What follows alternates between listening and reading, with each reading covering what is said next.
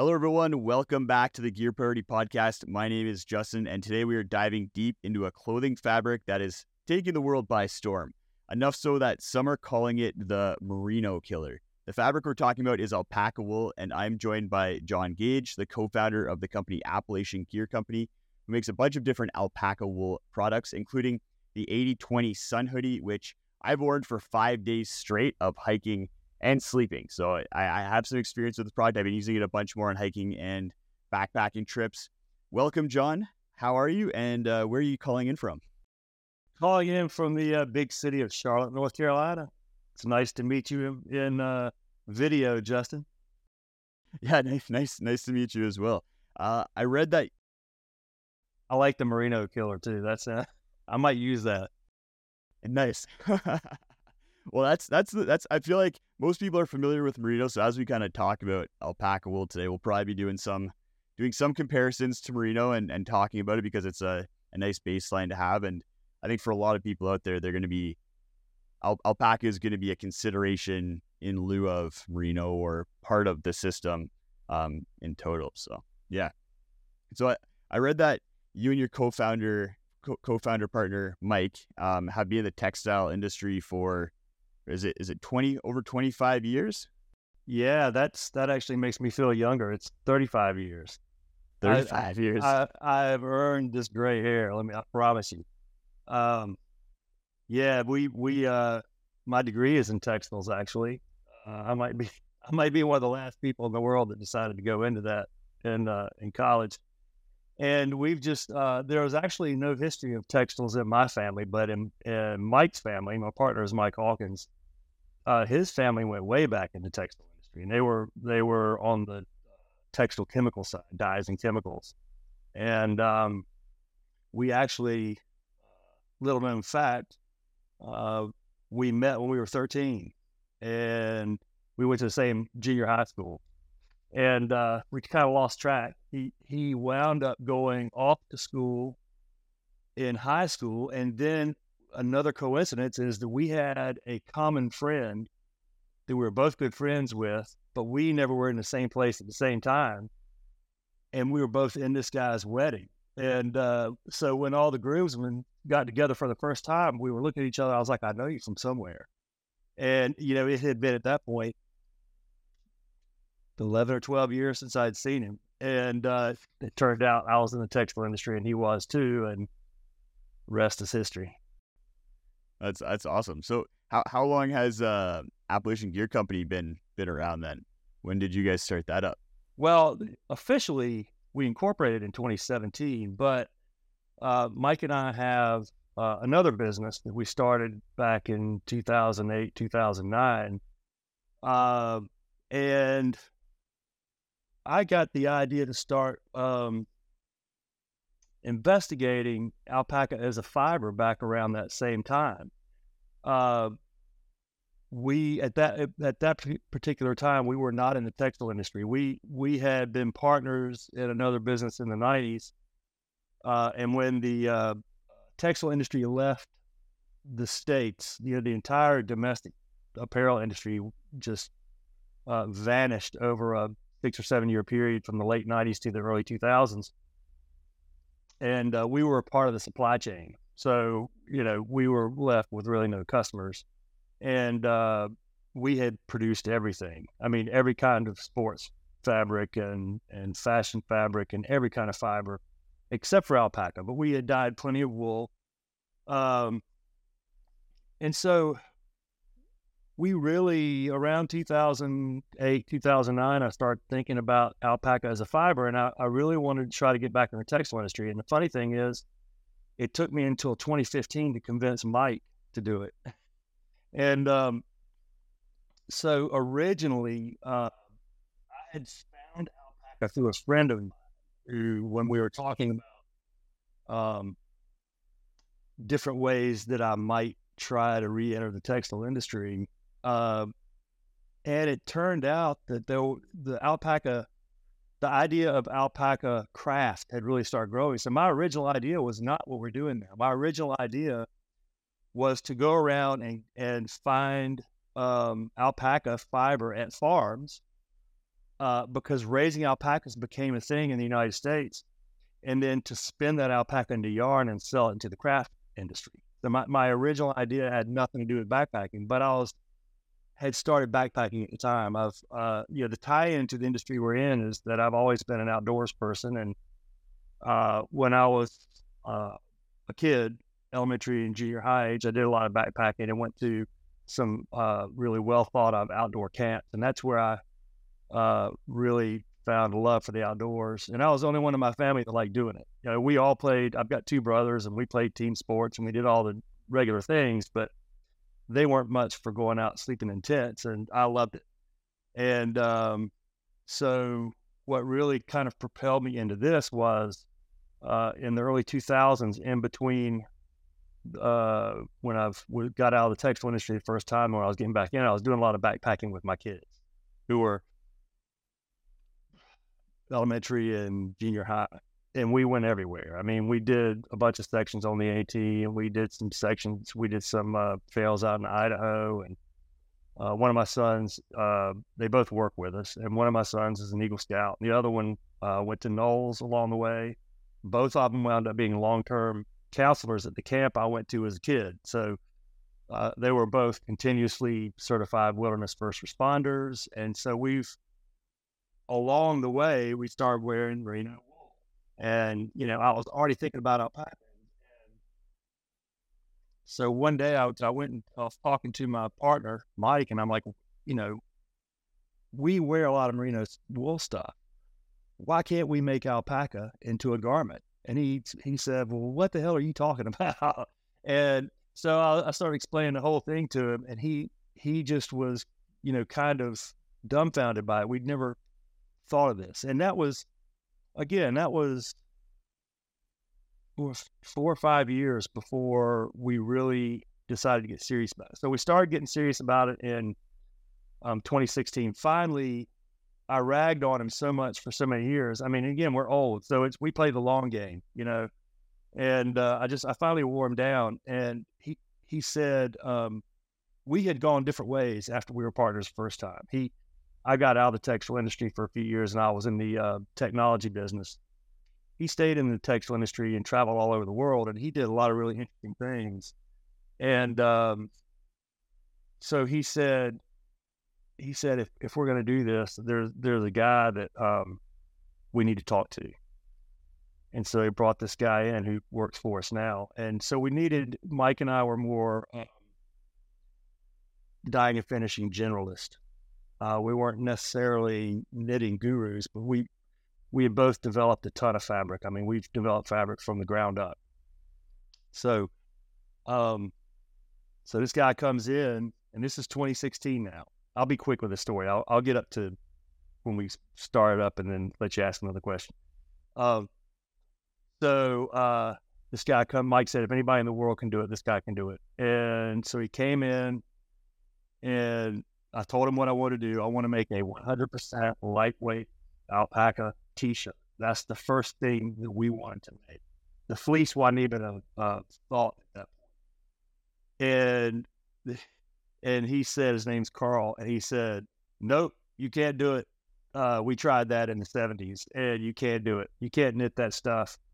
Uh, I'll shoot myself in the head if you want." And I said, "Wait a minute there, you know, I've been researching this. We're all textile guys. We've got all these decades of experience. There's no way that you can't make this into a lightweight performance garment if you can make merino into the light. And he said, well, I'll tell you what I'll do. I'll uh, give me two weeks and let me think about it. Because I, told him, I said, if we could start from scratch and you don't have any constraints about the type of machinery we can use, could you do it? He said, I'll, give me two weeks and, and I'll get back with you. And a couple weeks later, he said, if you'll let me build a machine, I think we can do it. And I was like, okay. And he actually worked a deal with somebody uh, to go in. We went into a used machine company friends of his. You know, we've got a network like every business has these networks. And I watched him uh, build a knitting machine from basically a frame. And a knitting machine, just from for those that might watch the podcast, if you if you look at any of our um, uh, reels on Instagram or we've got some uh, videos on YouTube, you can see the knitting machine. So a, a, circular knitting machine is like a giant Swiss watch in that it's got a lot of moving parts, and some are spinning this way and some are spinning that way, and it's you know it's it's uh, really an intricate machine. And I watched him build this thing from a literal frame, and we had bought. Um, we thought we were so smart, and we had bought a bunch of yarn. And alpaca is expensive alpaca fiber, and it's the things people in the market don't really understand. But for us to be meeting merino prices and doing it in states is really uh, a major feat because alpaca is many times more expensive than merino, uh, four, four or five times more expensive. So we had bought this yarn, and we thought we were so smart. I thought I knew what to buy. It was my spec. Uh, we weren't buying off the shelf yarns. In fact, nobody in the states could make what we were trying to make. We the reason we import yarn from Peru is because one of the co-ops here in the states said you'll have to find somebody in Peru to make what you're making. We can't do it. And we spent thousands of dollars on this yarn. We loaded it up on the machine and it ran for about 30 seconds or a minute and the yarn just flew all to hell. And we were like, son of a bitch, we have wasted all of our money. And um, but we were like, no, let's keep trying it. And these machines, just so you know, if you're knitting cotton, they just run 24 seven. They might, yeah, might have a yarn break every now and then. Uh, so by the third or fourth day, we got the machine up to four minutes. And Mike and I literally high fived each other and said, we can do this. I mean, these machines are supposed to run continuously. And we thought we had it made and we got to four minutes. Anyway, that's how it started. And so we bought uh, the parts. We built a machine. Uh, we started up a little R and D. We we basically put 100% of the profit from our other business into starting up Appalachian Gear. We literally ruined one company to start this company uh, because we believed in it so much. And so it took us from 2016 uh, through 2018 to develop the process. And I, am not to I'm not to beat you over the head with all that, but basically it was an iterative process. Every time we thought we had it made, we ran into some other issue and we could not get this fabric made. Um, and it took us, it just took us years. And as it turns out, it's a combination of having the right fiber and yarn specs and having the right customizations on these machines and thinking outside the box. We, we we it's what we're doing is very non-standard. Uh, I always joke that my old textile engineer friends would laugh at us. We can't let people you know, watch what we're doing. We had a we were we had a patent pending status for a while, and then we realized, well, if if this thing ever publishes, then people can look at what we're doing, and they can conceive of other ways to get around it. And so we're using the Coca Cola method. Just we just um, there are things that you, if you look in the plant, you can't necessarily understand what we're doing. There's certain techniques, and it's a very, very uh, intricate process. There are there are a lot of things we had to figure out. That's alpaca fiber is the craziest thing in the world to work with. But once you get it put in this in the form in which we sell it in shirts with the 80-20 and the the fleece that's the hundred percent, uh, it's crazy how good it works. And um, so, but yes, it was a long, hard process, and most of the time we thought we weren't going to be able to get it done. But yeah, it's it's that old. You just have to stick with it. That's that's that's amazing. That's a long process. I I I'd realize um that that would it would be so difficult to just to, to kind of take. I thought it'd be very similar to like kind of merino wool as far as the process, but it sounds like it's uh it was a much longer journey to get from from kind of where you guys were when you first started getting the fibers and um, making them into a fabric. To, well, to and I know you now. wanted to, I know you wanted to ask some questions about merino versus alpaca. How are they similar and how are they different? And I could jump into that, or because it was a good segue, uh, or if, if you wanted to ask a few things before that. Yeah, I think let's let's let's let's go through um go through some rapid fire questions just to get to get to know you a, a little bit more. And then, yeah, we'll definitely get into the characteristics of alpaca wool um, and and and compared to merino wool. I think one of the, one of the things I want to follow up on too is um, it, you talked a little bit about alpaca wool being difficult to, to work with. So I'd, I'd like to expand on that a little bit more in a, in a little bit here as well. But let's let's start off with the first rapid fire question. Um, and this is one maybe, maybe this is just because I, am in Canada and we don't encounter this word much. But what's what's the proper way to say the first word in your brand's brand's name? Oh man, it's a hard ch. It's Appalachian. But Appalachian. If if uh, anybody says Appalachian, that's fine with me. But it's Appalachian. Appalachian. Okay, I'll have to I'll have to I'll have to practice that because I think up, up here we say App- Appalachian a lot a lot more commonly in. I you know it, uh, northwestern states uh, they all say Appalachian too. I'm not I'm not sure who who started that conspiracy about Appalachian, but it's Appalachian. Sounds good. Okay, good to know. Um, what are your favorite two outdoor activities? Uh, backpacking and chilling beside a glacial lake. Nice. Those are good ones. And what uh, Appalachian Gear Company product do you think you wear the most? You know what? Uh, interestingly, well, it's a two it's a two part question. So in the fall and the winter, it's definitely the hoodie. But uh, since we came out with the 80-20, I would say it's the 80-20 sun hoodie. And the sun hoodie is a little bit of a it's it's not the most descriptive term. And the funny thing is we call it the sun hoodie because the, the good SEO. I mean, there's so many sun hoodies out there, but it's really it's really such an awesome lightweight multi-purpose an ultralight multi-purpose hoodie and it's got all the attributes of alpaca with better warm weather attributes because of the Tencel. So I would say most of the time I have one of those on or underneath something. Yeah.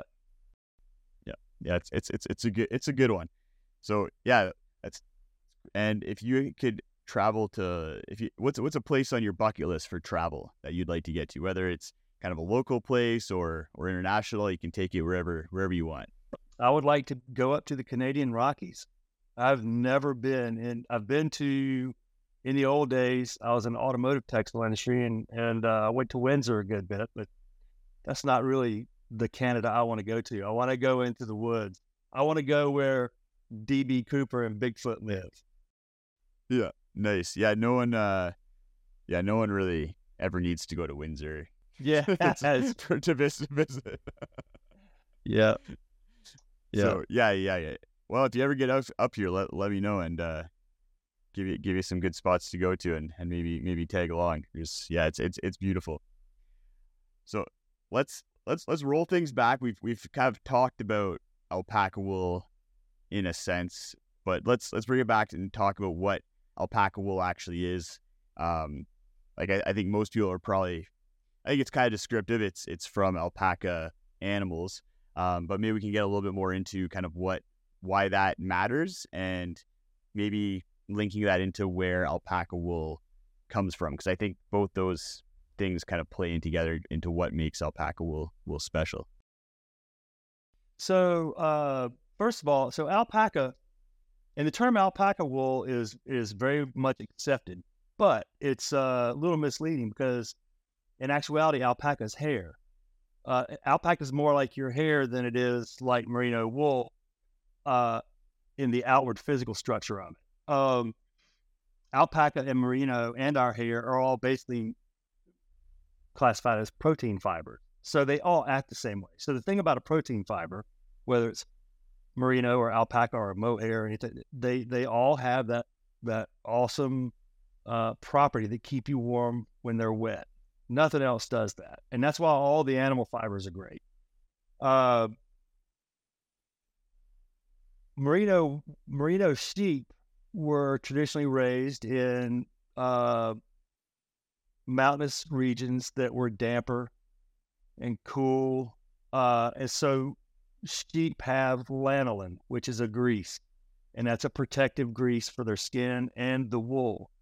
Um, alpacas were raised, or they were bred. Uh, most people don't realize alpacas didn't evolve; they were bred um, uh, down in Peru thousands of years ago from a smaller animal that looks like an alpaca called a vicuna, which still exists, and a larger animal, which everybody knows is the llama. And so the alpaca uh, is sized in between those animals, and alpacas are nice, whereas llamas are mean. And and uh, uh, but the, the alpaca fiber is uh, super fine, and uh, it's more like hair. And, and when I say it's more like hair, it doesn't have grease. It doesn't have lanolin. Um, the alpacas were raised in a very arid, um, high altitude climate, so they have to put up with situations that are dry and hot and, and warm uh, weather, uh, and dry and super cold. And so that fiber has to insulate them and, and keep them cool. Same thing with merino sheep, but the, the lanolin part of the merino is kind of what makes that fiber uh, or, or, or helps merino protect merino sheep against moisture which brings up another difference. So they're similar in that they're both am- animal fibers, but the lanolin provides some waterproofness for merino. But when you strip that away, merino wool actually absorbs 30% of its weight in water, whereas the alpaca doesn't have any protective grease. And that fiber um, is actually, uh, when I test it, uh, it tests as water resistant, not waterproof. That's a different thing. Or what it's not water repellent. That's a different thing. And that's important because alpaca still breathes. And it and I don't want to get into the whole moisture wicking thing, but I will since people are going to watch this, I do want to say the term moisture wicking was invented by the polyester industry. Uh, because the old school polyester from the 70s and the 80s was like wearing plastic bags and you could not wear it. And then so they had to invent chemicals to put on polyester to make it wick moisture, you know. And uh, so alpaca doesn't really absorb much moisture, but it does allow moisture to creep around it. It doesn't push it back to your body. That's what allows it to cool. Merino does the same thing, but merino wants to hold on to more of the water, and that's a that's a uh, important distinction between the two fibers.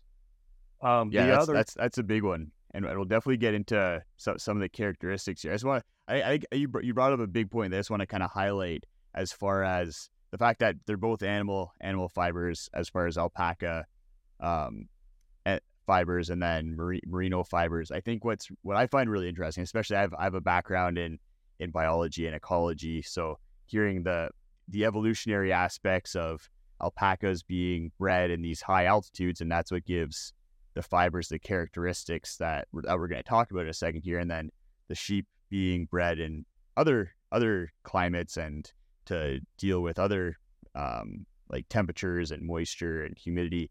Um, that's why merino has the characteristics that they have. I think that's a very interesting point that um, that that just is kind of is kind of interesting that people people should should uh, be aware of. And that like like we're about to talk about that's that's what drives these characteristics for the different fabric types so um, you kind of already talked talked about water absorption a little bit here um, do you do you know off the top of your head what the percentages for water absorption or or water water regain? I know there's some different terms that can be used for textiles.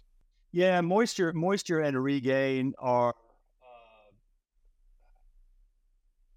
it, the best way to talk about moisture in our industry really is how much water does that fiber absorb? Because if you're using if you're using these garments the way that we collectively like to use them, uh, you're generally in an environment that's rugged, uh, and you're generally sweating. It doesn't matter if it's cold weather or hot weather. You're going to sweat when you're out there skiing or backpacking or climbing or whatever.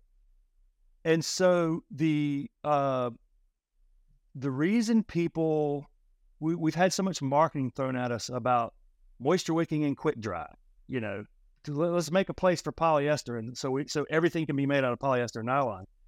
Fact of the matter is, um, you want your garment to cool you down, and you want your garment to dry quickly. Um, and so the the uh, which is one of the reasons it makes alpaca such a good fiber because it only absorbs ten or eleven percent of its weight in water. Contrast, you, merino is at about 30%. So, you know, if you have 10 pounds of merino on and you sweat in it, what's going to wind up being 13? If you have 10 pounds of alpaca on, it's going to wind up being uh, 11. You know, if you have 10 pounds of cotton on and you're sweating, it's going to wind up being 25 pounds. And so that's the, so, so the moisture absorption and the quick dry is part of what makes it a performance fabric. But also, um, if you're nothing dries quickly, including polyester, while you're sweating. And I've always told people if you're in a mountainous region, it's 50 degrees and it's moist and you're sweating, polyester is not quick dry. So all you really all you're wearing is a plastic bag. Merino and alpaca, on the other hand, well, they're not going to dry in a moist environment either while you're wearing it sweating, but they're going to insulate you. And then sometimes people say, well, why do you bring merino and don't you just want to sell alpaca? Well, the thing is, what I would like to see is more and more natural fibers in our industry, not just alpaca. Um, and I would, I would like more people to understand that that if you buy these fibers, these are true performance fibers. So I've, I talk to people internally about this word confidence. I, I have yet to be able to market it effectively, but uh, what I feel like when I'm when I'm in the true backcountry. So when I leave the Appalachians, I go someplace like Wyoming or Idaho or some, and I'm in the in the backcountry. I feel confident where when I wear my own stuff, and I wear my own stuff. I don't take down anything. And the reason I'm confident is I know that if I get caught in bad weather uh, or something happens, my alpaca protects me. And merino would do the same thing. And there's there's some other differences that you'll tease out of me in a while. So I'll I won't keep running my mouth until you ask me the question. So sounds good. Yeah, I, th- I think I think that's um with with regards to the water absorption. That's an interesting aspect that I've noticed. Is it kind of hits that balance um, where it, it doesn't absorb a ton of moisture, like like like you said, cotton's kind of the extreme, but then merino is absorbs quite a bit as well. And then you have alpaca, which absorbs enough to keep you cool if you are sweating um, a little bit. You, you, get some of that evapotranspiration happening, and um, you'll cool off a little bit, but it doesn't um, absorb a ton of moisture. That's going to take a long time to dry once you are in a, a in an environment where you can can dry. It's um, I definitely I definitely found that when when I was wearing it. I, I wore I think it was probably about 100 degrees um, when I was wearing an 80-20 sun hoodie in the desert of Arizona, and I was I was I was I was warm, but I wasn't over overheating necessarily, which I was kind of surprised about. Was, well, um, also I always make this analogy to people when they they'll say, "Well, isn't alpaca? Doesn't it make you hot?" And uh, and my and the same with merino. And my answer is always, "Well, you don't see a bunch of dead alpacas down in Peru, and it can get pretty hot. And you know, at twelve thousand feet, you're twelve thousand feet closer to the sun than you are in the deep south.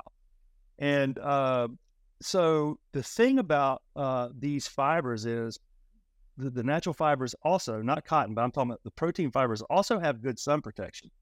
Um, but my point, especially from being in the South, and so I've I have I've got a lot of experience with this from living in this heat.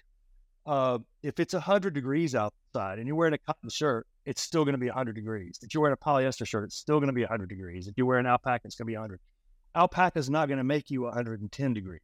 And so your point is the point. The, the point is um, evaporative cooling is what protects you. It's not that you put on an alpaca shirt and you're going to feel like it's 80 degrees when it's 100. And polyester doesn't do that either. Matter of fact, when polyester gets wet and you're sweating, it's not going to dry quick because you're sweating. And now you're wearing a plastic bag again. So um, the, the other side effect of me wearing my own stuff for so long is now all of a sudden I can't wear any polyester, not because I'm trying to make a point, but it's so uncomfortable. It's one of those things where I guess over the years you get used to things. And I used, that's all I used to wear is polyester and nylon.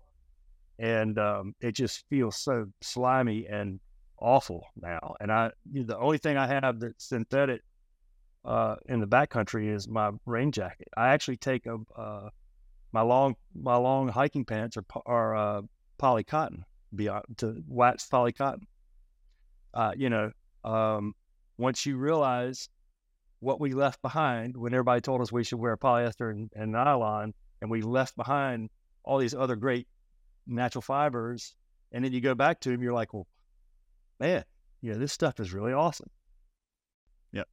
Yeah, and I think uh, I don't, for, for me, there's definitely there's definitely a place for for poly, for polyester and nylon still in, in in my systems, and but I think um, I think there's a lot of marketing that happens around, and you've kind of touched on this with nylon with polyesters, especially probably more so than nylon, and um, especially with base layers and, and wicking and everything like that. I, I've I've seen a lot of marketing about polyester is what you should wear in warm temperatures, and uh, the only time I've had heat exhaustion was when I was wearing polyester because the, the the I didn't get any of the evaporative cooling effect because it just let go of the moisture so so quickly.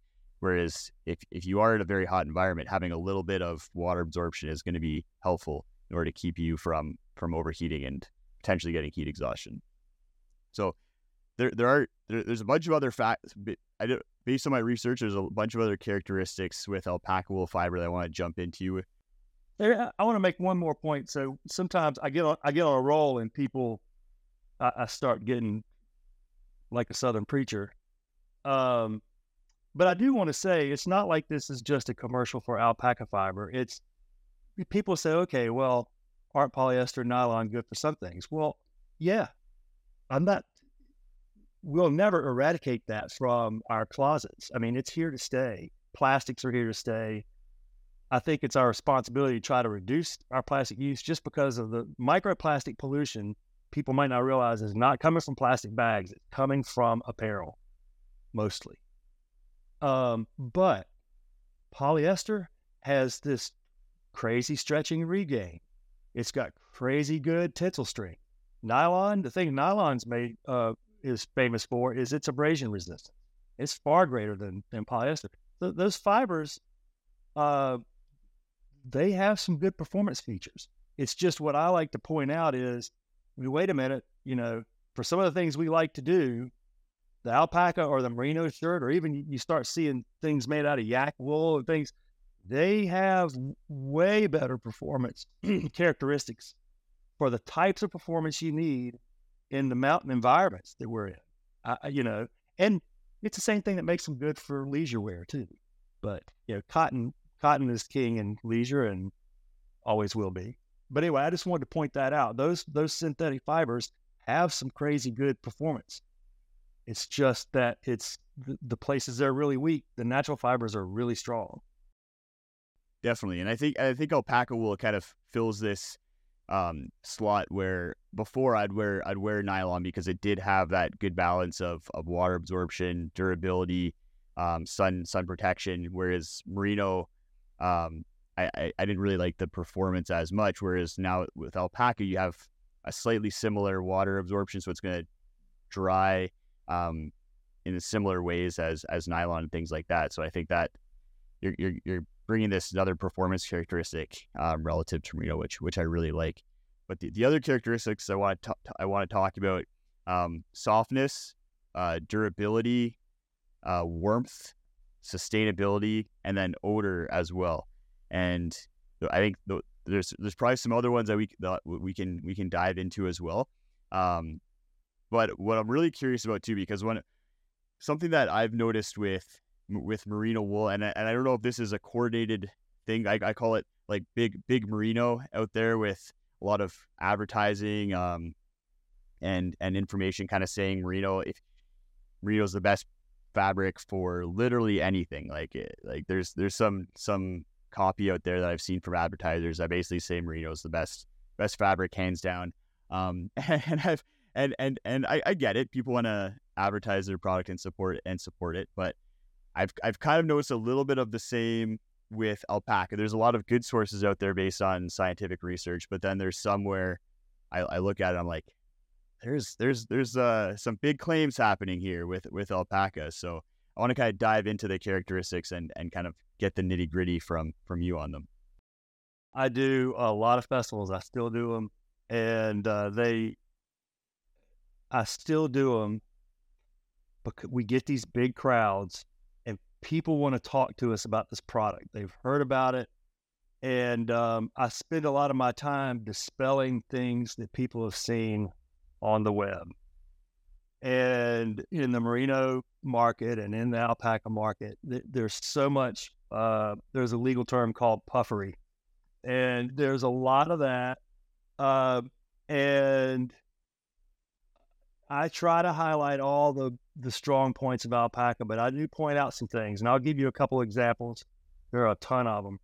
One is you you see it a lot of places. Actually, where I, I'm gonna I'm gonna hold I'm gonna hold you off on that one. Let's let's wait till the end and we can tell people some of the some of the limitations of of alpaca wool. Let's let's make them wait, wait a bit for that one. Let's let's. I, I always like to start off with the good things and then finish off with the compromises. And well, and we get to the end, what I would like to do is maybe educate people on the parts of alpaca and merino that I see that are uh, misleading in other places on the web, because I really want people. You know, my whole purpose is so that people understand what they're getting and what it does, rather than saying this is the best thing. You know, you can jump out of an airplane with it, and you can you know do whatever it, you know, you've got you've got to buy the things that will suit the purpose you're buying it for, and nothing is good for every single thing. Exactly, uh, merino wool and, and alpaca wool. Neither is gonna stop stop bullets if you get if you get shot. So that's exactly. So let's let's start off with start off with softness because I think this is an interesting aspect that I think links into you talked about the lanolin a little bit as well as the fact that alpaca fiber is closer to being like human hair than merino wool.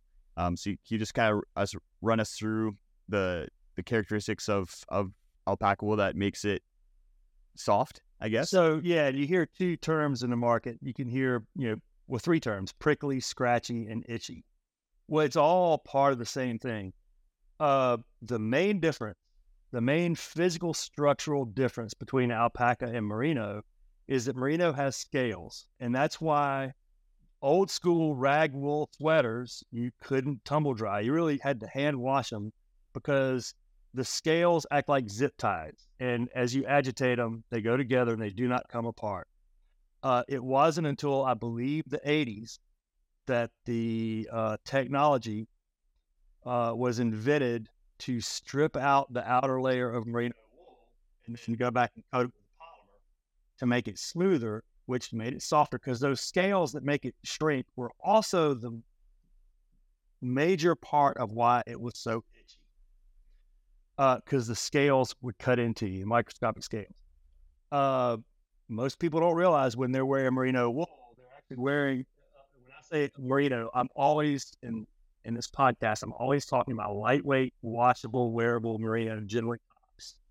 Um, but when you're wearing that that lightweight merino, it's actually merino wool that's had a layer it stripped off, which makes it weaker. And then they've gone back and coated it with a polymer to make it smoother. And then they've blended it with some level of synthetic fiber. If it's generally less than about 190 uh, grams per square meter, um, generally what I find is merino products that are over 190 or 200 are more often 100% merino.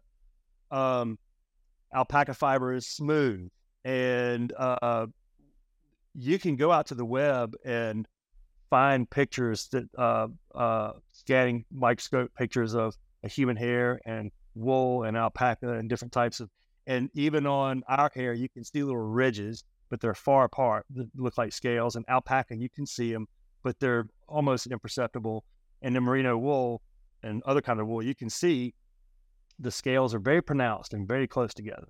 So alpaca is a smooth fiber. And I'll tell you that's um it's a crimpy fiber too. And those are two of the things that made it so hard to process.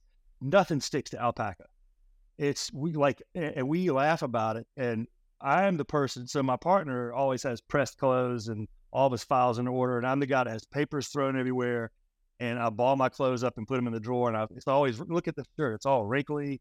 I wear wrinkly, and so when I come to work every morning, I've always got a coffee stain, and I've always dripped some kind of breakfast on my shirt. And the funny thing is, with alpaca, you can spill spaghetti on it, and it and when it dries up, you can just brush it off. It's the the fiber's so slick, and and uh, yeah, so that so it's a smooth fiber.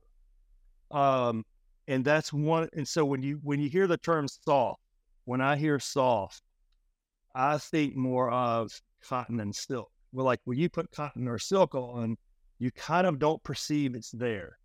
When you put on an animal fiber, you can when you first, if you've never worn them before and you first start wearing them, you can tell it's there. If you're a person that um, is that has worn a lot of these, well, uh, I mean, if that 80-20 fabric is so comfortable, but I will say, it doesn't matter if it's merino or alpaca. There are some people that can't wear the animal fibers. The, the protein fibers do not feel good, and and um, both actually can have a prickle factor. And what you're feeling when you feel that is on a new garment. If you feel a few places, it's the end of the fiber in the freshly made garment. Um, sometimes it's microscopic short fiber. So if you've ever, best way to explain this is if you have a long piece of spaghetti, it's easy to break. If you have a super short one, you can't break it. It'll actually stick in your skin. Well, so merino or alpaca fibers, when the short fibers that are broken from the process impact your skin, they, they're both of those fibers are like 40 times finer than a human hair. And that a lot of times is what you're feeling. And then people say, oh, well, my garment has broken. I've worn it for a while. It's broken in. Well, all those short fibers have fallen out. And the short fibers that poke out that are the end of a long fiber have laid down. And that's why uh, most of these type garments, once you've used them for a while, they have a little nap, a little fine fuzz on them. And when they get that way, they just, you put it on, it disappears. So that's the whole thing between the prickle factor, not prickle factor. And there's a, this is not scientific, but based on my experience over the last five or six years, I feel like there are 10 to 15% of people that just can't wear any animal fiber. It just doesn't feel good on them. And I always tell that to people up front because I have put one of these garments on people that they really want to wear it and they just really can't wear it. And I always say it's not your fault. And they'll say, "Well, can I wash it in vinegar?" And I'm like, "No, that's all BS. It's you don't believe what you read. If you if it doesn't feel good now, you, you know you're gonna. Some people literally break out when they put a protein fiber. Yeah, and I think I think that's an interesting point that I, I didn't know about those little the little um, ends that could be prickling a little bit, and I think I encountered that for the first couple wears with my 80 20 hoodie. And then after that, it just became it just it goes smooth, away. smooth and comfortable. Yeah, exactly. So I think that interesting factoid uh, a, a, blood cell is about six microns in diameter. Uh, the the finest alpaca fibers and the finest merino fibers that we're all using are around 19 to 20 microns. I mean, it's just a few times more, a few times thicker than a blood cell. They're super, super fine. Um, a human hair is over a hundred or hundreds of microns. So th- these things, I mean, and, and, people talk about superfine merino and microfibers. I mean, it's it's uh, when you look at the yard and you pick out a small fiber, it's almost invisible. These fibers are so fine. So you kind of brought up a point that I wanted to ask about, and um, I see out there the the terms royal alpaca, baby alpaca, and then re- regular alpaca. What's what's the difference that's happening between those three? That's all. Uh, so baby alpaca doesn't come off of baby alpacas, and in the early days, I had to convince people that we weren't killing baby alpacas, and uh, a baby baby alpaca comes off of adult alpacas. Uh, and it's it's one of the finest grades of hair on the body, just like on your own body. There's certain like your beard is coarser than your hair. Um, uh, you've got. I find there's less standardization in the names of alpaca than there is. I mean, merino just always goes by like the superfine is always 18 and a half micron, 19. Um, you know, baby alpaca is pretty standard, but beyond that, you get superfine, you get royal alpaca and so uh, those are those are just the very finest grades, and they're hand graded. This is something else people probably aren't aware of. Maybe some are, but when you say you've got superfine merino that's 18 and a half micron, or you've got royal alpaca that's 19 microns, uh, every fiber is not 19. Every fiber is not 18 and a half. That's a statistical average. And you've got plus or minus one or two sigma uh, around that average. So you could expect with a 19 micron fiber, you could probably expect to find up to 22 or 23. You wouldn't expect to find 14s because nature doesn't really make a 14. Um, and the science says uh, that once you get with any fiber, alpaca, well, any animal fiber, alpaca, mohair, rabbit. Once you get up to about 25 or more, that's when you really start feeling the itch. So all these fibers, if they're coarse enough, would feel like a horse blanket. And that's why we all use we, we all shoot for 21 microns or less in all of our stuff. Okay, interesting. Uh, and so, something else I, I just want to touch on. I think you you mentioned with the merino stripping off of stripping off the lanolin, um, and and s- scales, and then coating coating the fiber. Um, that's that's called super washing, correct? Is that is that what they're calling it? And with are, are there companies out there who are super washing alpaca wool that you know of? No. So superwash uh, alpaca doesn't need to be superwashed, and um, what superwashing does with merino is it strips off the outer layer of the fiber, which is they're stripping off the scales. Uh, without that process, there would be no such thing as as lightweight merino shirts. Um, much less comfortable merino because it would just be itchy as all get out. And so I, I walk a fine line when I talk about this, uh, and I'll just I'll just come out and say the superwash process is not environmentally friendly. Uh, but for all the people out there, you know, everybody has their favorite their favorite brand and their favorite kind of clothes. So I'm not really trying to persuade people to move away from merino, although I am trying to persuade everybody to move away from nylon and polyester.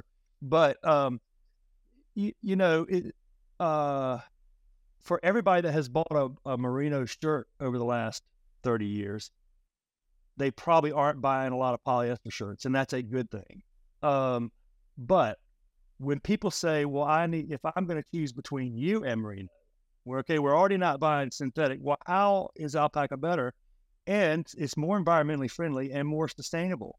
And the sustainable part of it is, at least the way we make it, um, we don't have to blend synthetic fibers in it. So, if you remember a few minutes ago, I said that most, in, in general, if you have a lightweight merino products that are under 190 uh, grams per meter square, uh, you're going to find that they're blended with uh, most often nylon, sometimes polyester. And another factoid is that the reason a lot of merino is blended with nylon is because you dye merino and nylon with the same classification of dye called acid dye.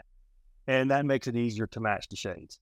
Uh, uh, so so when you're making lightweight merino, you think of it this way: you've already you've already stripped off part of the the fiber shell. That makes that fiber weaker.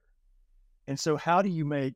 You know, people talk in terms of 150 gram and 180 gram. These are super light shirts, you know. And now you're seeing 130s. You couldn't make a 130 gram merino shirt that would hold up to anything other than being a nightshirt you sleep in in your house. You, it just doesn't have the strength um, and so they they blend it with with nylon. With, alpaca, because alpaca um, doesn't have the scales and doesn't have that shrink problem, and it's doesn't mean that it's not. You can't just make it like you make cotton because the resulting fabric is unstable. Part of what we figured out how to do is to make it stable. But uh, you don't have to put alpaca through any type of rugged chemical process to alter the fiber properties. So with merino, uh, with merino that has been superwashed.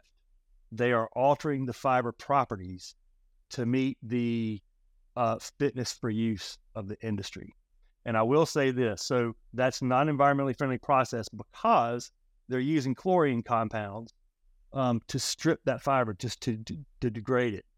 Uh, they are coming up with friendlier um, methods. They're, but they're more expensive, so they're not widely used at this point. But I, I specifically like when this kind of thing happens um, because it's good for everybody. So eventually, super wash will go away and it'll be replaced with something that's more like an enzyme wash uh, or some other kind of thing. Um, when you use chlorine compounds, uh, they have resulting uh, chemicals that wash out in the wastewater that are not good. And um, back in the days when the textile business was here, most wastewater went to a waste treatment plant. Well, now that it's in places that we can't see and far lands, uh, you know, industrial waste is not treated in other parts of the world like we treat it here. And so it just goes out in the environment. And so, yeah, it's not environmentally friendly. But so you don't have to, our, our process is mechanical. It really doesn't require any kind of chemical alteration of the fiber. That's that's good to know. I was, I was interested because there are there are slight scales on on um, on alpaca wool. So I was just curious if some companies were super washing, but it's good to know that that that's pretty much not not the case. And then, like you mentioned, we kind of we touched on the sustainability aspect with regards to alpaca and super washing and less chemicals. Chlor- chlorine's such a bad chemical for the environment, so um, the less we can put that out there, the better. Are there other aspects of sustainability that alpaca wool has? I know, like with with sustainability, um, you kind of have the trifecta of like environment, economic, and social aspects. I think people the question I get I get asked is are alpacas being treated well where the wool's coming from is it coming from a place where the the people are being are, are they're benefiting from the economy of alpaca um, how are those two aspects factoring into things well so first I would say I don't want to throw shade on people who raise merino wool but there are many more merino wool sheep in the world than there are alpacas I think what you would find is uh, throughout the world, the merino raising operations are much larger. You know, maybe treated a little bit more like livestock. I'm not whether or not they're being mistreated. I don't know. I do know um, in the alpaca industry. So the, the, alpaca is a major part of the Peruvian economy. Um, alpacas are revered by the Peruvians. Alpacas have been a part of the Peruvian lifestyle and and economy for thousands of years, and um, they they these animals uh, are held in in the the utmost high regard by Peruvians. Largely, so the, the companies that we deal with are some of the largest um, alpaca suppliers in the world, and they don't really run their own. They don't have farms. They're textile manufacturing companies. They get their alpaca from alpaca farmers.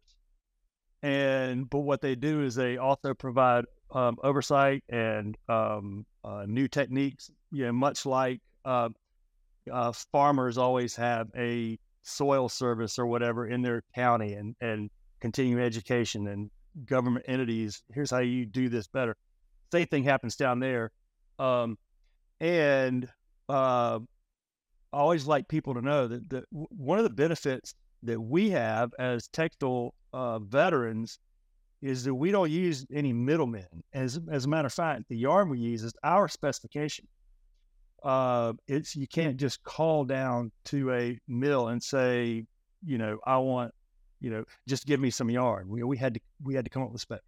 Um, but the mills we use all have what's called the uh, responsible wool standard, the fair trade standard, um, the OEKO-TEX 100 standard, and that specific one uh, is the standard uh, that tells people that they're not using um, really awful dyes and chemicals in their processes. They're using chemicals that have been deemed better for the environment. And you know, I'd also like everybody to know that any, when you talk about chemicals, um, when you hear the word chemical, oh, they're using chemicals. Well, yeah, I mean, when you wash your clothes, you're using chemicals.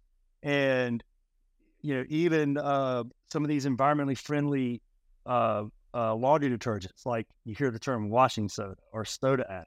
Well, these, you, you dump a bunch of that in the creek and it'll kill every fish in there. These are, you know, um, the chemicals in your house uh, are often way worse than what you would find at a modern mill uh, aside from maybe some of the dyes. But I, you know, when you're some of the cleaners, it's just it's unbelievable, and the poisons. So, um, so yeah, the the alpacas are um, uh, raising alpacas is not necessarily an industrial thing. It's uh, it's a farmer based kind of thing. Uh, there have been there was one or two videos that people can find, and someone was acting like alpacas get abused when they're uh, sheared, and it was one of those videos that was taken such out of context because alpacas are really nervous animals. They're fun to be around, you know, they they'll look at you and then they'll run away and they're skittish. Um, and they they at one point the film showed somebody putting an alpaca down fairly hard. What they didn't show is when you you know it's like a, a five year old. They five year olds don't want to get their hair cut. I screamed bloody murder. I, I escaped from a uh, a barbershop one time. Um, but the funny thing they don't show. So I have been to alpaca shearings. I wanted to see it for myself. And these alpacas are all hanging around you, and then you got to grab them, you got to put them down, you got to hold them still because they're skittish, and you can't, you know, and the shear is the same kind of shears you would use on your beard. And they're shearing them, and you don't want them squirming around because you don't want to hurt them.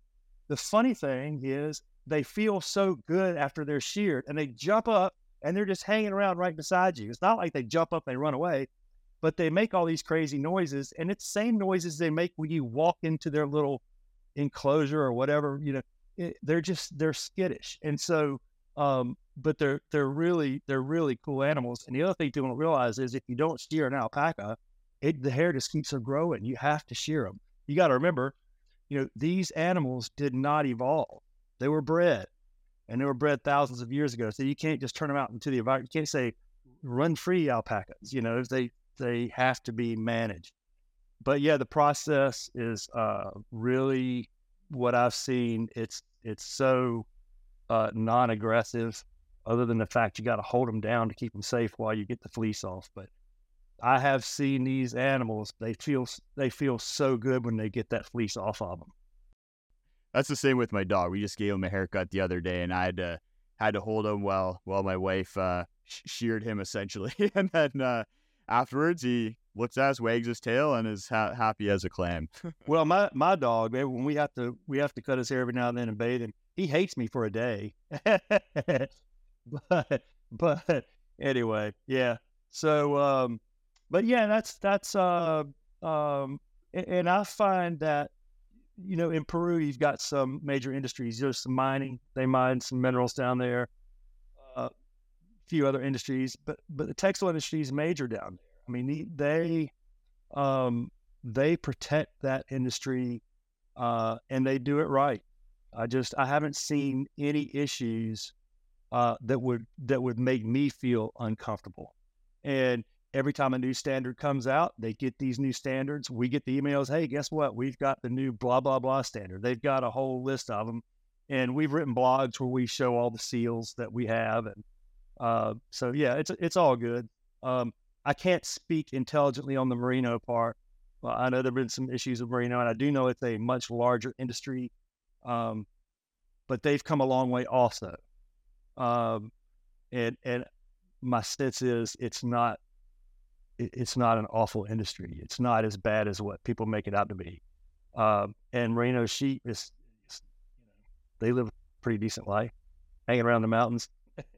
Exactly as as far as dur- durability goes, um, I, I have read, eh, I, I have looked at some of the some of the stuff online, and it's like alpaca is the most durable fabric that's ever existed, and then other other ones, um, I, it kind of has some tensile strength numbers where they've given a tensile strength of of 50 to alpaca, and then around 30 to 40 for for merino.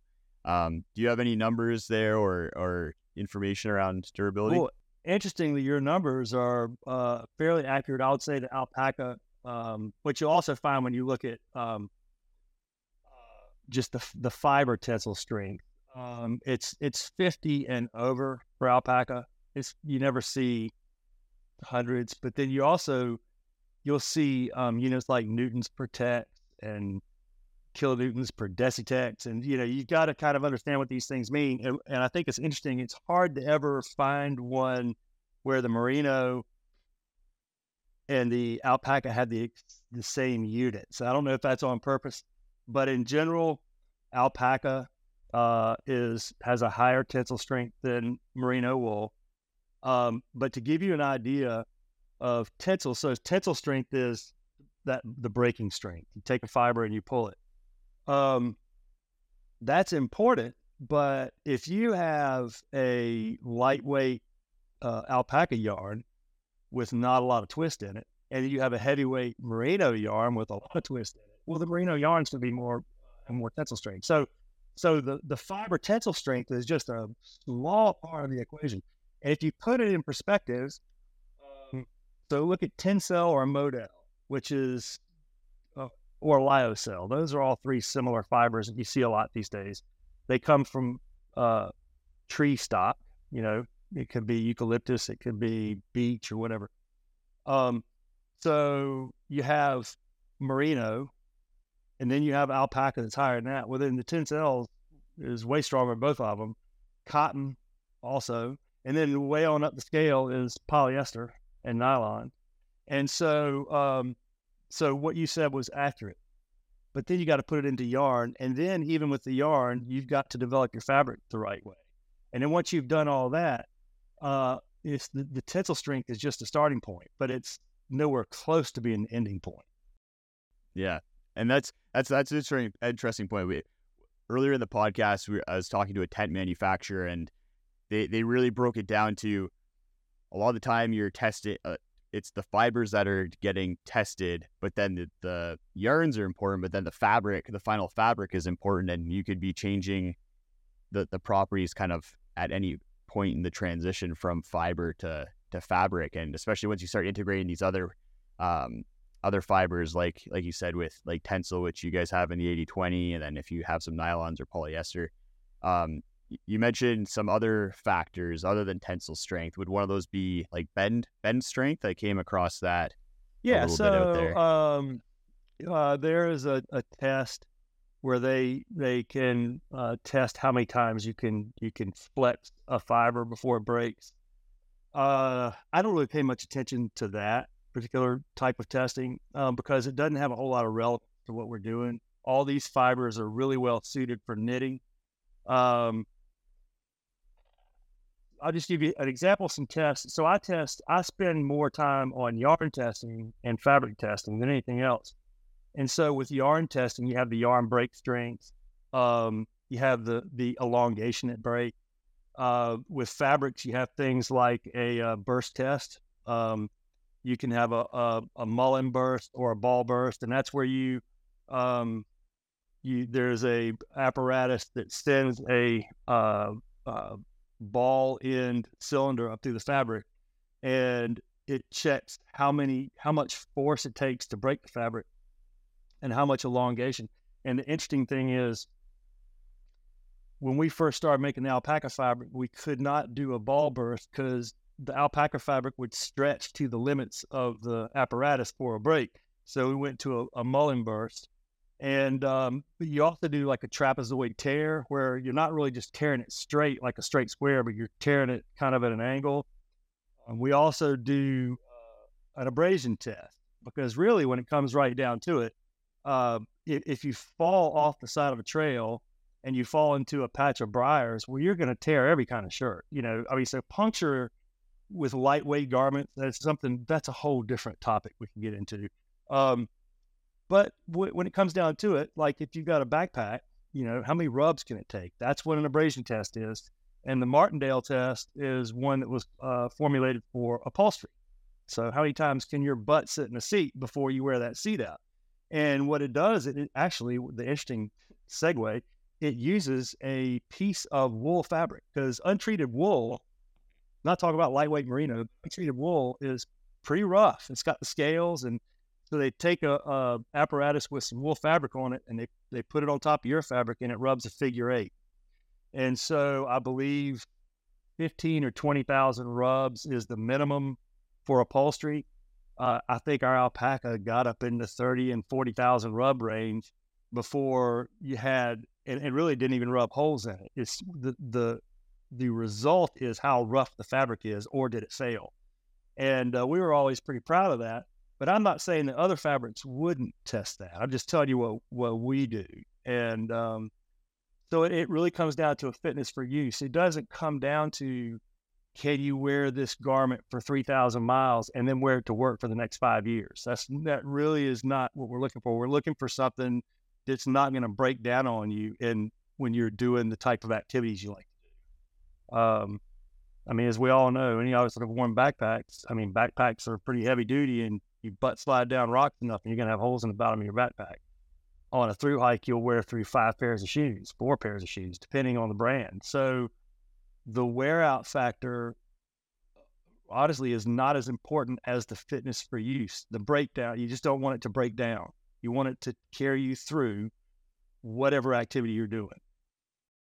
Yeah, definitely. And um, uh, particularly with with the Martindale test, with the abrasion test, um, have you tested other fabrics next to alpaca? Like where where would it uh, fall in between kind of like merino and nylon? Those are kind of the two that um, I'd be more interested in.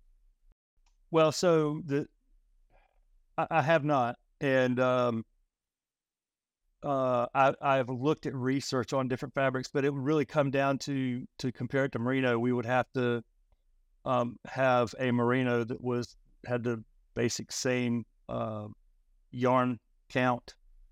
Uh, and when I say yarn count, I mean the linear density of the of the yarn knit on a similar machine with the resulting fabric similar weight. Um, I would say that if you look at those fabrics, if a merino, if the merino didn't have uh, nylon in it, uh, merino and alpaca would probably be in the same ballpark, whereas nylon and polyester would be way on up, and nylon would be way uh, far exceeding um, polyester. Um, but and, and, nylon again, not you know the, uh, calling card for nylon is its abrasion resistance. That is where nylon is the superstar.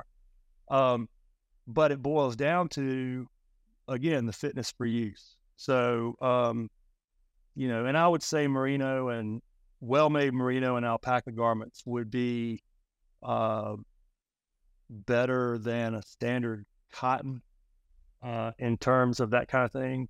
Uh, not as good as as a uh, in terms of abrasion as a nylon you know, that's how that breaks down. Okay. So I want to there's still there's still two two more um two more topics I want to cover here with warmth and then odor before we get into some some of the limitations and then um some of the use cases for alpaca uh, best use cases. So with with the warmth, I've I've seen the number out there three times warmer than than merino wool. So may, maybe t- touch on that, and then we can talk about as well. Like e- even if it's not three times as warmer, what are the factors that alpaca wool has that are contributing it to being a warm a warm fiber?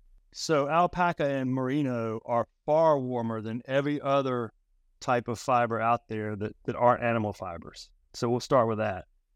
Um, I have seen three times and I've seen 10 times. And that's another one of those things that drives me crazy because I don't know why people need to make up things um, the science, not my not my sales spiel, um, or not my own testing, but the the readily available science says that alpaca is warmer than nylon. I mean, warmer than merino.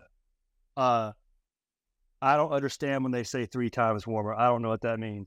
And honestly, uh, if you had um, a well-made not a well-made alpaca garment and a well-made a well-made 100% alpaca garment and a well-made merino garment out in the same conditions in the backcountry they're both going to protect you so much better than anything else. But alpaca is uh, warmer and that's based on science. Alpaca is uh, other people some people say that alpaca is hollow alpaca is not hollow It's not like a straw. Um, I have even seen somebody say that alpaca wicks moisture in a capillary action, which is the dumbest thing I've ever seen. And I don't know why people don't get called out. If alpaca sucked up water like a straw, it would not be a good fiber to wear in the outdoors. That's just ridiculous. Alpaca has hollow voids in it. That's one of the things that makes it more insulating. But the real story is the internal structure of the proteins and how the fiber is built from the inside out. Alpaca and nylon are a little bit different in that regard, and alpaca is a little bit warmer. Alpaca is also lighter. So it's got a, even though it's lighter, it's got the hollow voids in it. Um, it's lighter weight, but has a higher tensile strength. If, if you if you have a merino and alpaca fiber, they're the same diameter. The alpaca is lighter, warmer, and and higher tensile strength, stronger. That's science. I, I didn't come up with that.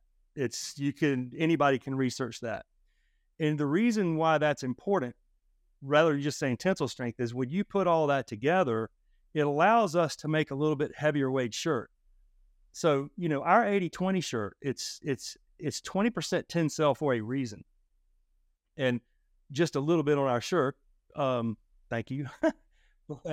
uh, when you when you add the 20% tencel in to the with the 80% um, alpaca, it actually improves the strength of the overall fabric because tencel is has a little bit higher strength.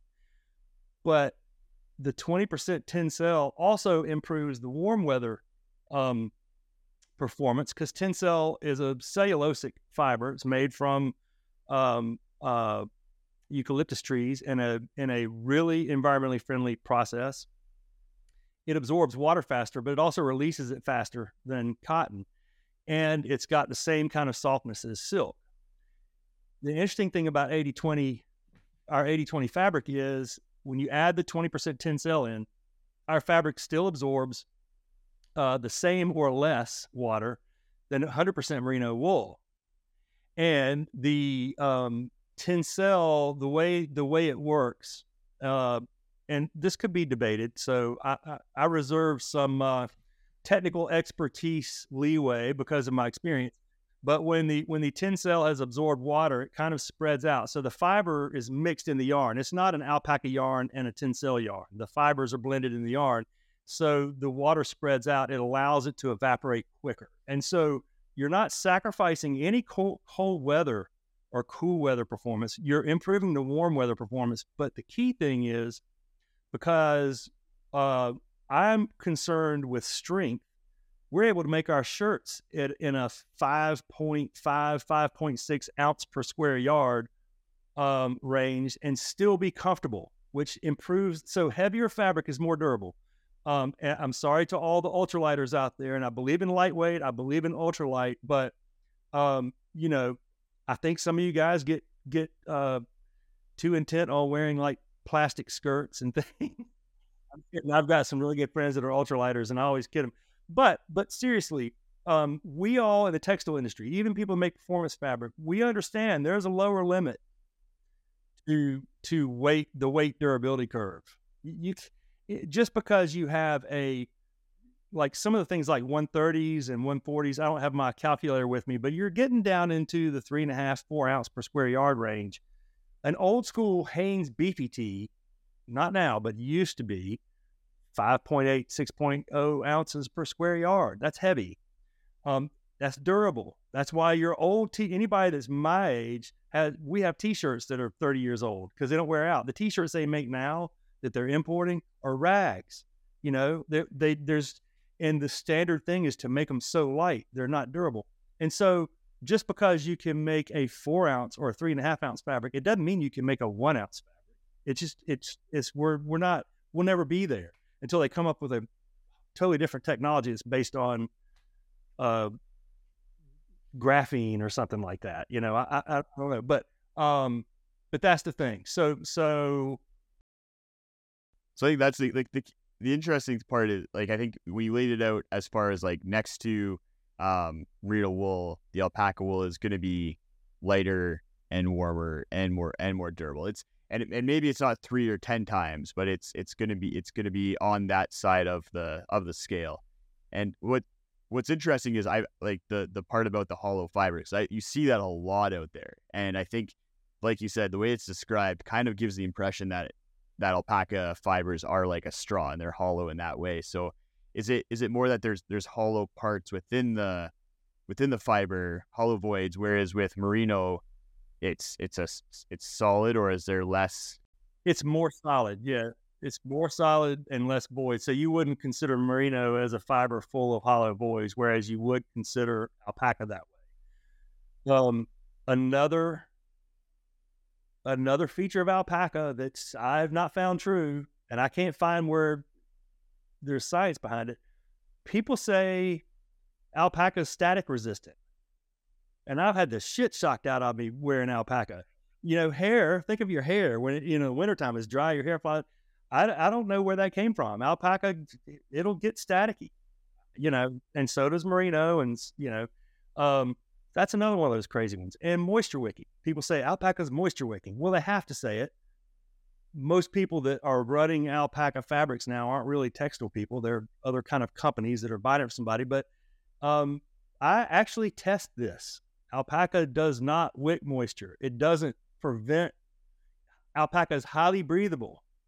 It lets the moisture out. Wicking is where moisture creeps along the fiber and the only thing that really wicks moisture like that is like polyester and nylon that are treated with chemicals. Even people say, well, cotton is moisture wicking. Well, no, cotton absorbs moisture.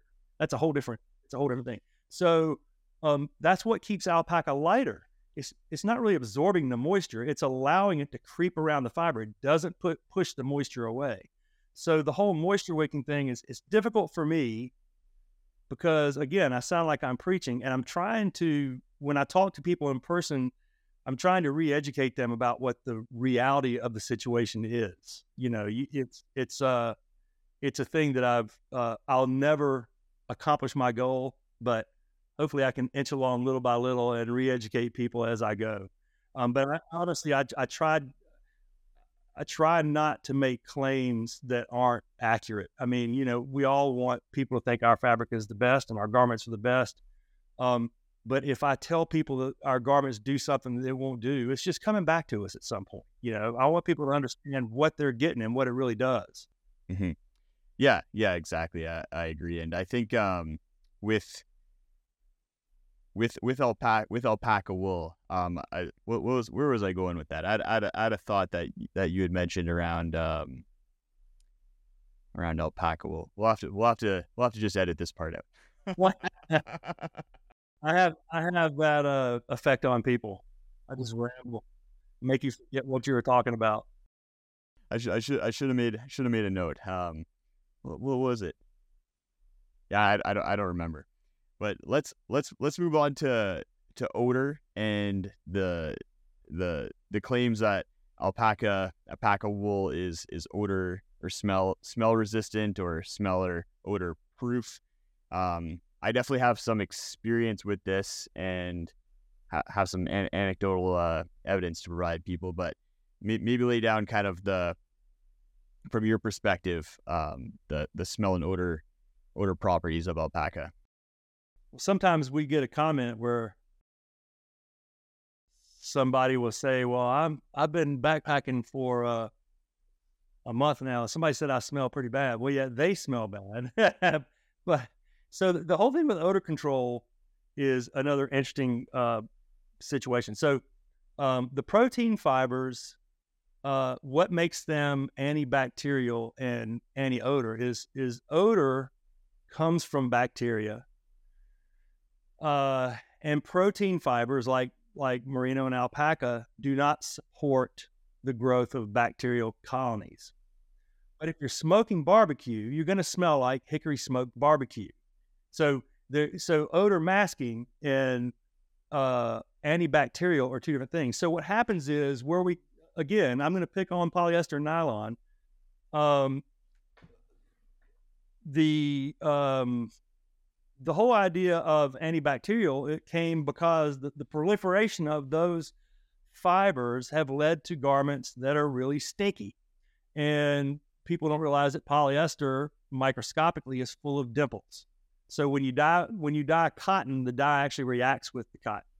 When you dye polyester, it's not really even a dye; it's a pigment. And you heat up the polyester, and the little dimples open up, and the pigment goes in. And when you cool it down, and the, the trick is to do that in a level way so that you don't have splotches. That's a really oversimplified um, version of it. But bacteria resides in those same dimples. They're microscopic. And then your body funk resides in there. And uh, detergents are not really good at getting that out. And so that's where you get that permafunk and polyester. We've all had it in our workout clothes. You can wash it, and the detergent you use will mask it with a little bit of fragrance, but you put it on and you've had it on five minutes, and all of a sudden you're like, God almighty, this thing really stinks. And that doesn't happen. For those of you that might listen to this this podcast, if you happen to be a type of person that wears a suit in your uh, uh, at work. Well, most suits are made from worsted wool. How many times do you send them to the cleaners in a year? You hang it up. You might have, if you're a suit wearing person, you might have two or three. You hang it up, it freshens up because it's wool. And alpaca's the same way. So what happens is, um, when you're if you stink and you're wearing an alpaca hoodie, well, yeah, you might still stink. Um, but the alpaca hoodie is not going to harbor these bacteria that get ingrained, that ingrained funk that that shows up as soon as you start sweating, because what you're smelling is the funk and the sweat coming off your body. You hang it in the closet and they, and they get fresh on their own, and that's why um, I always tell people that you you don't have to wash these garments much, and it's not because they're delicate. Um, you know, we make the fleece where you can wash it and tumble dry, but it's because you just don't need to wash them that much. They freshen up on their own. And so, so the anti, it's the protein fibers um, are they don't support the growth of bacteria. That's where you get the anti, the anti funk. Yeah, and I think that it's that it's that permanent funk that people are, like you said, are, are very familiar with. And I, I, wore the 20 shirt for uh, for five days. I, I slept in it. I hiked in 100 degrees Fahrenheit in it, and then I got to a parking lot and I had there, I, I, I convinced these five women to, to sniff me, and they could not smell anything on me after five days of wearing this shirt and hiking, like hiking hard and and sleeping in it. They they said it just kind of smelled like dust, which makes sense because I was in the desert. And once I got really in there, I could smell in my armpit. I could smell it, but I think, like you said, like that was my own odor as opposed to the shirt. And I took the shirt off, aired it out for about an hour, and then it there was no smell with it. It was pretty pretty crazy. I was a little bit blown away by by that that performance aspect. Well, and and and again, I mean, for all the things we talk about in terms of synthetic versus the uh, the animal fibers, um, the other thing that happens with these synthetics, you got to remember, um, the antibacterial and the moisture wicking, they all wash away eventually. These aren't permanent. Some people will say, "Oh, our antibacterial is embedded in the fiber." Well, really? So, what good is an antibacterial uh, chemical in the middle of a polyester fiber, how does it work on the outside where the bacteria is? There's just so much misleading marketing out there. And but again, every time you wash those synthetic garments, that stuff is washing off a little bit. Every single and, and eventually it just becomes a plastic bag again. Yeah. Exactly. I'll, I'll have to have someone from like Polygiene or, or one of those companies that uh, produces the antibacterial on to, to, to chat. I also want to bring someone on to chat chat about moisture wicking because I think we kind of touched on a little bit. There's a lot of a lot of uh, information out there about moisture wicking and what it means, and I I question sometimes whether I, I question and, and I think I'm probably right on this is whether whether the way it's used mo- the majority of the time is a true representation of what what that term means and how, how it leads to performance. If if I had been on my game, I would have um, found this research, but um, I found somewhere where a 50 50 Tencel polyester shirt actually dried faster than 100% polyester mo- moisture wicking shirt. Interesting. And um, maybe people that watch this can prove me wrong and say they can't find it, but I did. I found that somewhere, and um, but I understand part of the reason why. So the moisture wicking chemicals they put on polyester, you think about it, they wick moisture because they want the moisture, they attract moisture, so they don't easily want to give up the moisture. Um, we used to put moisture wicking finishes on polyester back in the 90s. I know exactly how it works. I know the chemicals they use. Um, I've even got some in my house um, because some of my old polyester garments I just don't want to throw in a landfill. I treat them with this chemical every now and then to put the moisture wicking back in it. Nice. Yeah, that's that's good for I'll have to we'll have to get some people in the comments of the YouTube video to to, to track down some track down some stuff. But that I think I, I think we kind of went through we pretty pretty good in depth uh, in into the different characteristics and, and, benefits. Let's talk about some of the limitations or drawbacks with alpaca wool. Let's just quickly run through through some of those. So, um, you know, overall, uh, you back to that fitness fitness for use thing. Um, I would say for any pursuit that we like to do, uh, we've created a fabric that fits the bill. And as a subset of that, that means that they're also good for any leisure activity. Um, I would say if you want to, if you want to do a strict, hard line comparison between a 100% nylon shirt that's exactly the same weight as a 100% alpaca or 100% uh, merino shirt. If you take care of the merino and the alpaca, they'll last just as long as the synthetic. In fact, they have found alpaca garments on thousand year old mummies, you know. Um, but the way that, you know, all of us modern people use things and the way that we've gotten used to maybe not taking care of our stuff like people 60 or 70 years ago did um, you could abuse a nylon shirt a lot longer than a merino or an alpaca. You would wear out the merino or alpaca a lot sooner than a nylon. Um, but aside from that uh, you know i would say I would say that the key with merino and alpaca, and when I'm saying merino now, I'm saying 100% merino.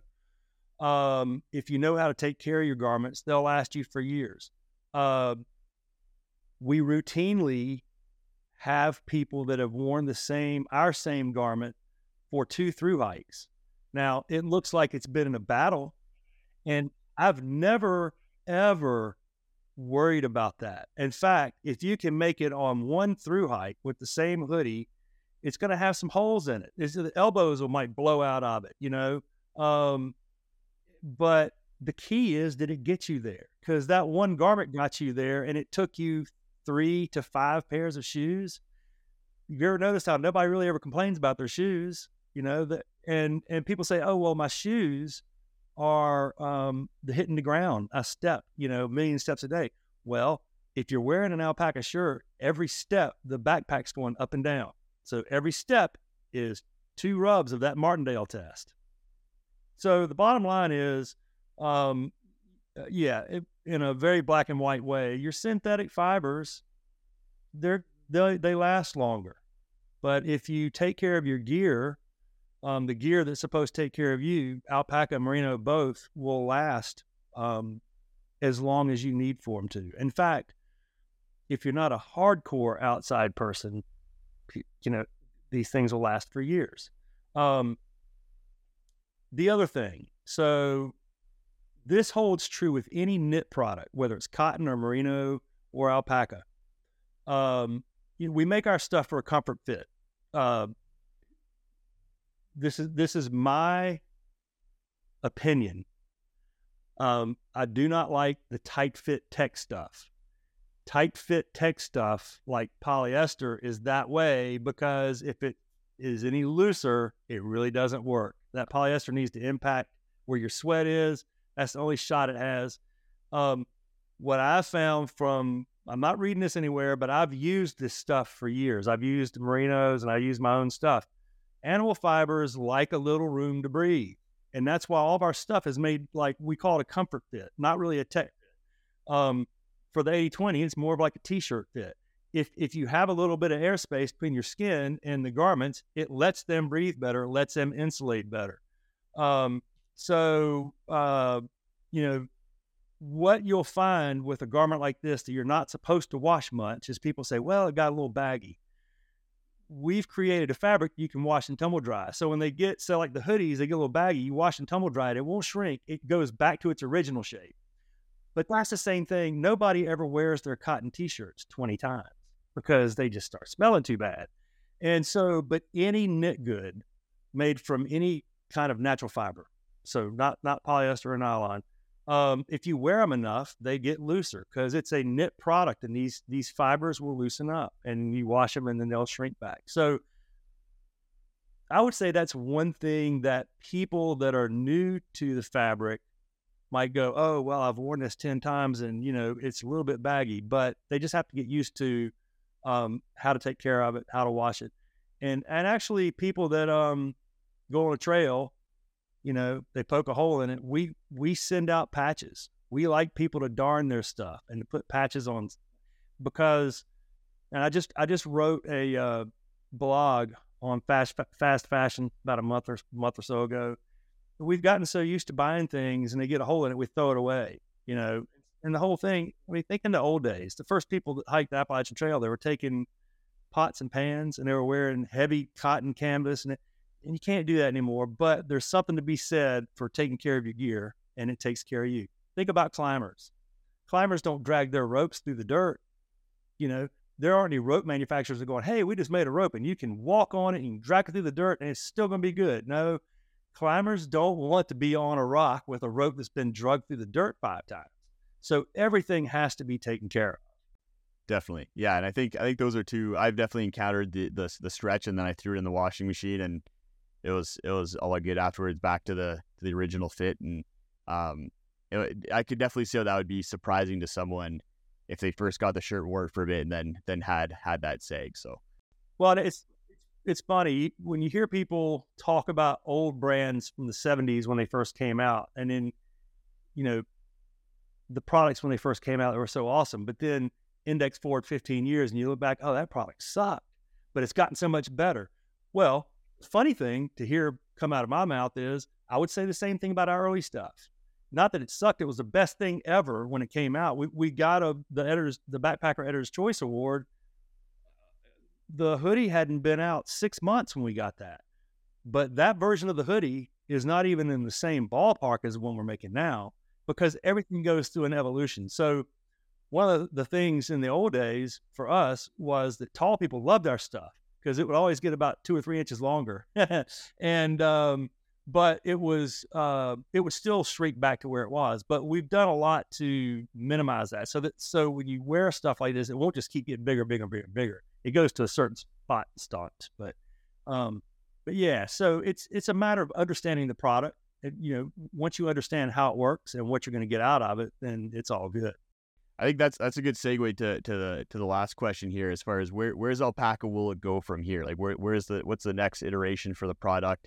Um, where, how do you see it being integrated into maybe other products as as we move forward?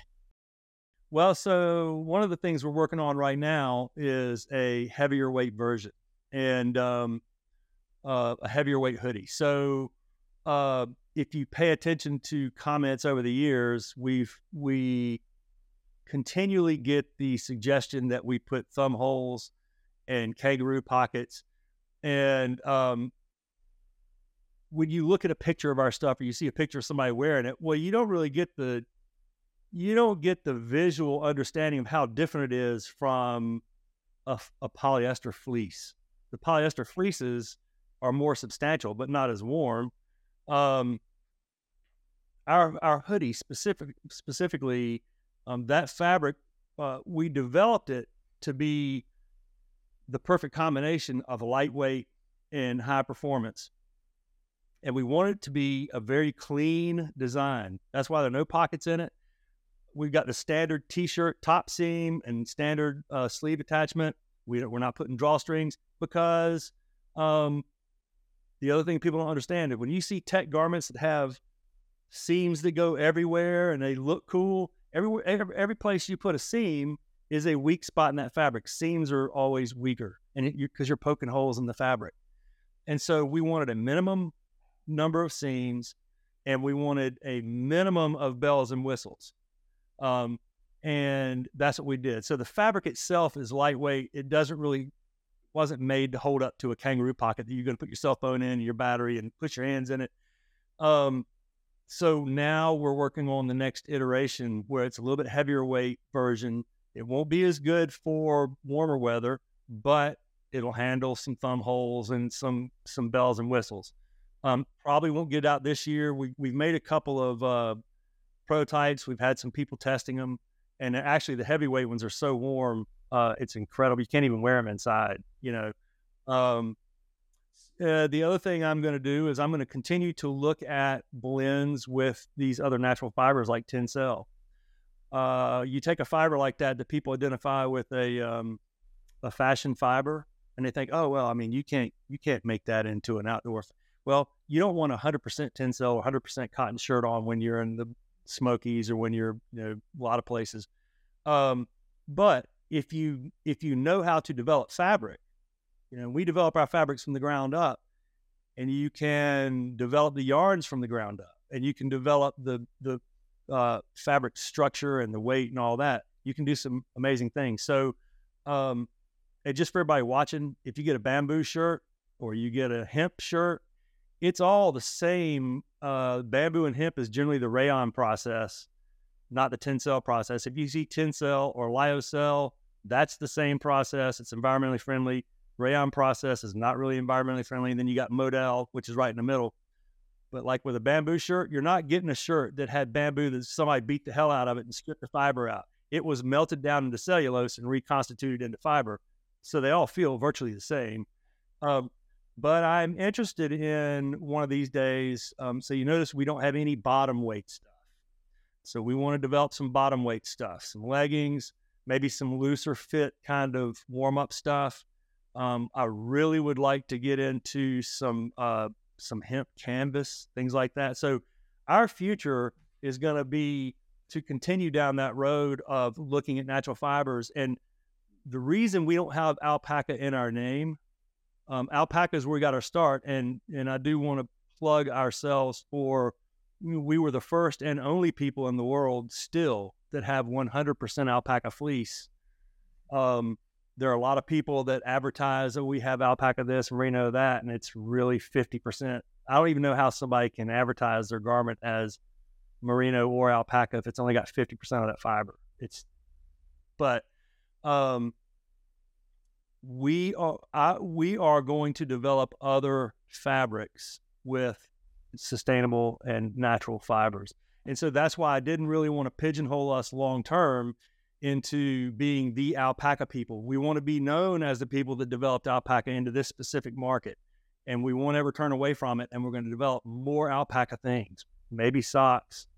I mean, I don't think we can, we can't raise the bar on socks. The, the sock business, um, socks are being made about as well as they can be made right now. And I, the leading companies you know of, they're all great companies but at some point we might make our own socks. We might. I, would love to see alpaca socks with with toes for because I, I love toe socks for blisters, but then also a, a, an alpaca wool sock for for winter camping for me, I think would be would be phenomenal.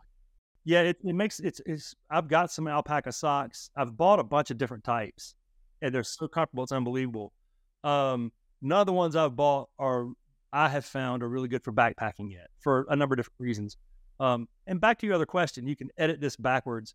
Um, alpaca uh, doesn't have the best compression and regain as a. Uh, so if you look at, at a sock, my alpaca socks tend to get really flat. Um, I would say, you know, merino's compression regain in terms of a sock is a little bit better than alpaca, but you can overcome that with the blend. So all backpacking socks, and this is the issue, you can't make 100% alpaca or 100% merino sock for the outside industry. They just don't hold up. You have to have nylon and you have to have an elastomeric. Um, so, uh, but that's why you don't see merino or alpaca stuffed into sleeping bags because um, they they just the they tend to flatten out.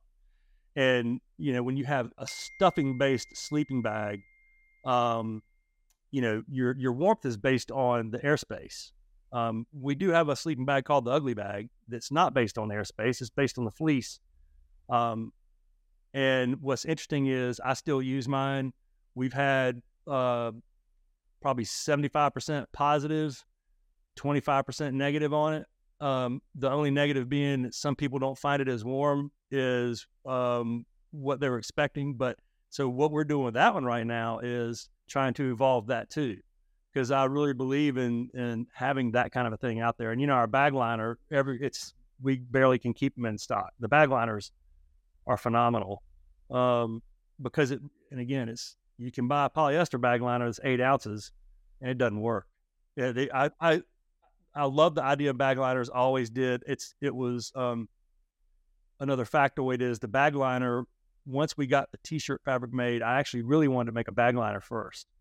Um, when I finally made the bag liner, realized how good it worked. I just I felt so good about it. It's heavier than the silk ones and the polyester ones, but what I tell people is it really works. It's not like you're with the polyester ones, you're buying this thing and you put it in your pack and it's not doing anything but taking up space. And so my whole idea was, okay, mine's not going to be ultralight, but it's going to work if you need a bag liner, you need it for a reason, and it's not heavy, and it balls up. You can put it in an extra small um, compression sack, but and I just leave mine in my sleeping bag actually and stuff that. But um, man, it works. So anyway, that's what we're. I'm I'm going to be I'm going to be looking at other fibers and other combinations along the lines of the natural fiber path that we've been going down. Awesome. That's that's that's that's great info, and and I, pre- I appreciate the chat today. Um, I, we covered a ton of ton of ground. Uh, people, I'll have links in the, in the show notes and the video description, um, so people can go ch- check out Appalachian Gear Company and and the products. I definitely recommend checking out that the the eighty twenty sun hoodie um, and t-shirts, and and then there's the all alpaca um, fleece sweaters as well, and then the bag liner that you mentioned.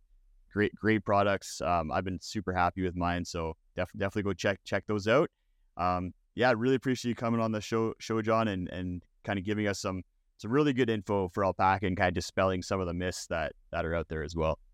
Well, I really appreciate you having me, and uh, you're to have a hell of a time editing this thing.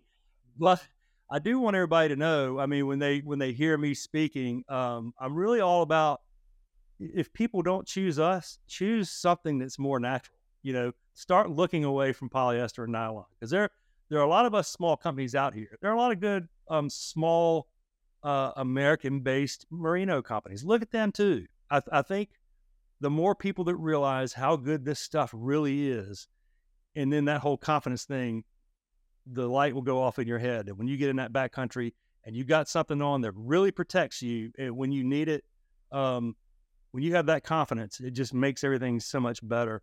And small companies like us are the ones that are doing all the uh, innovation right now. Large companies are just, you know, mass marketing. Um, you know, I'll leave that. I'll leave it at that. Yeah, and I, I pre- the innovation is such a fun aspect, and that's that's a big reason why I wanted to have you have you on the show. So thanks a lot, and yeah, hope you have a great rest of your day. Look us up if you come to North Carolina. We'll do.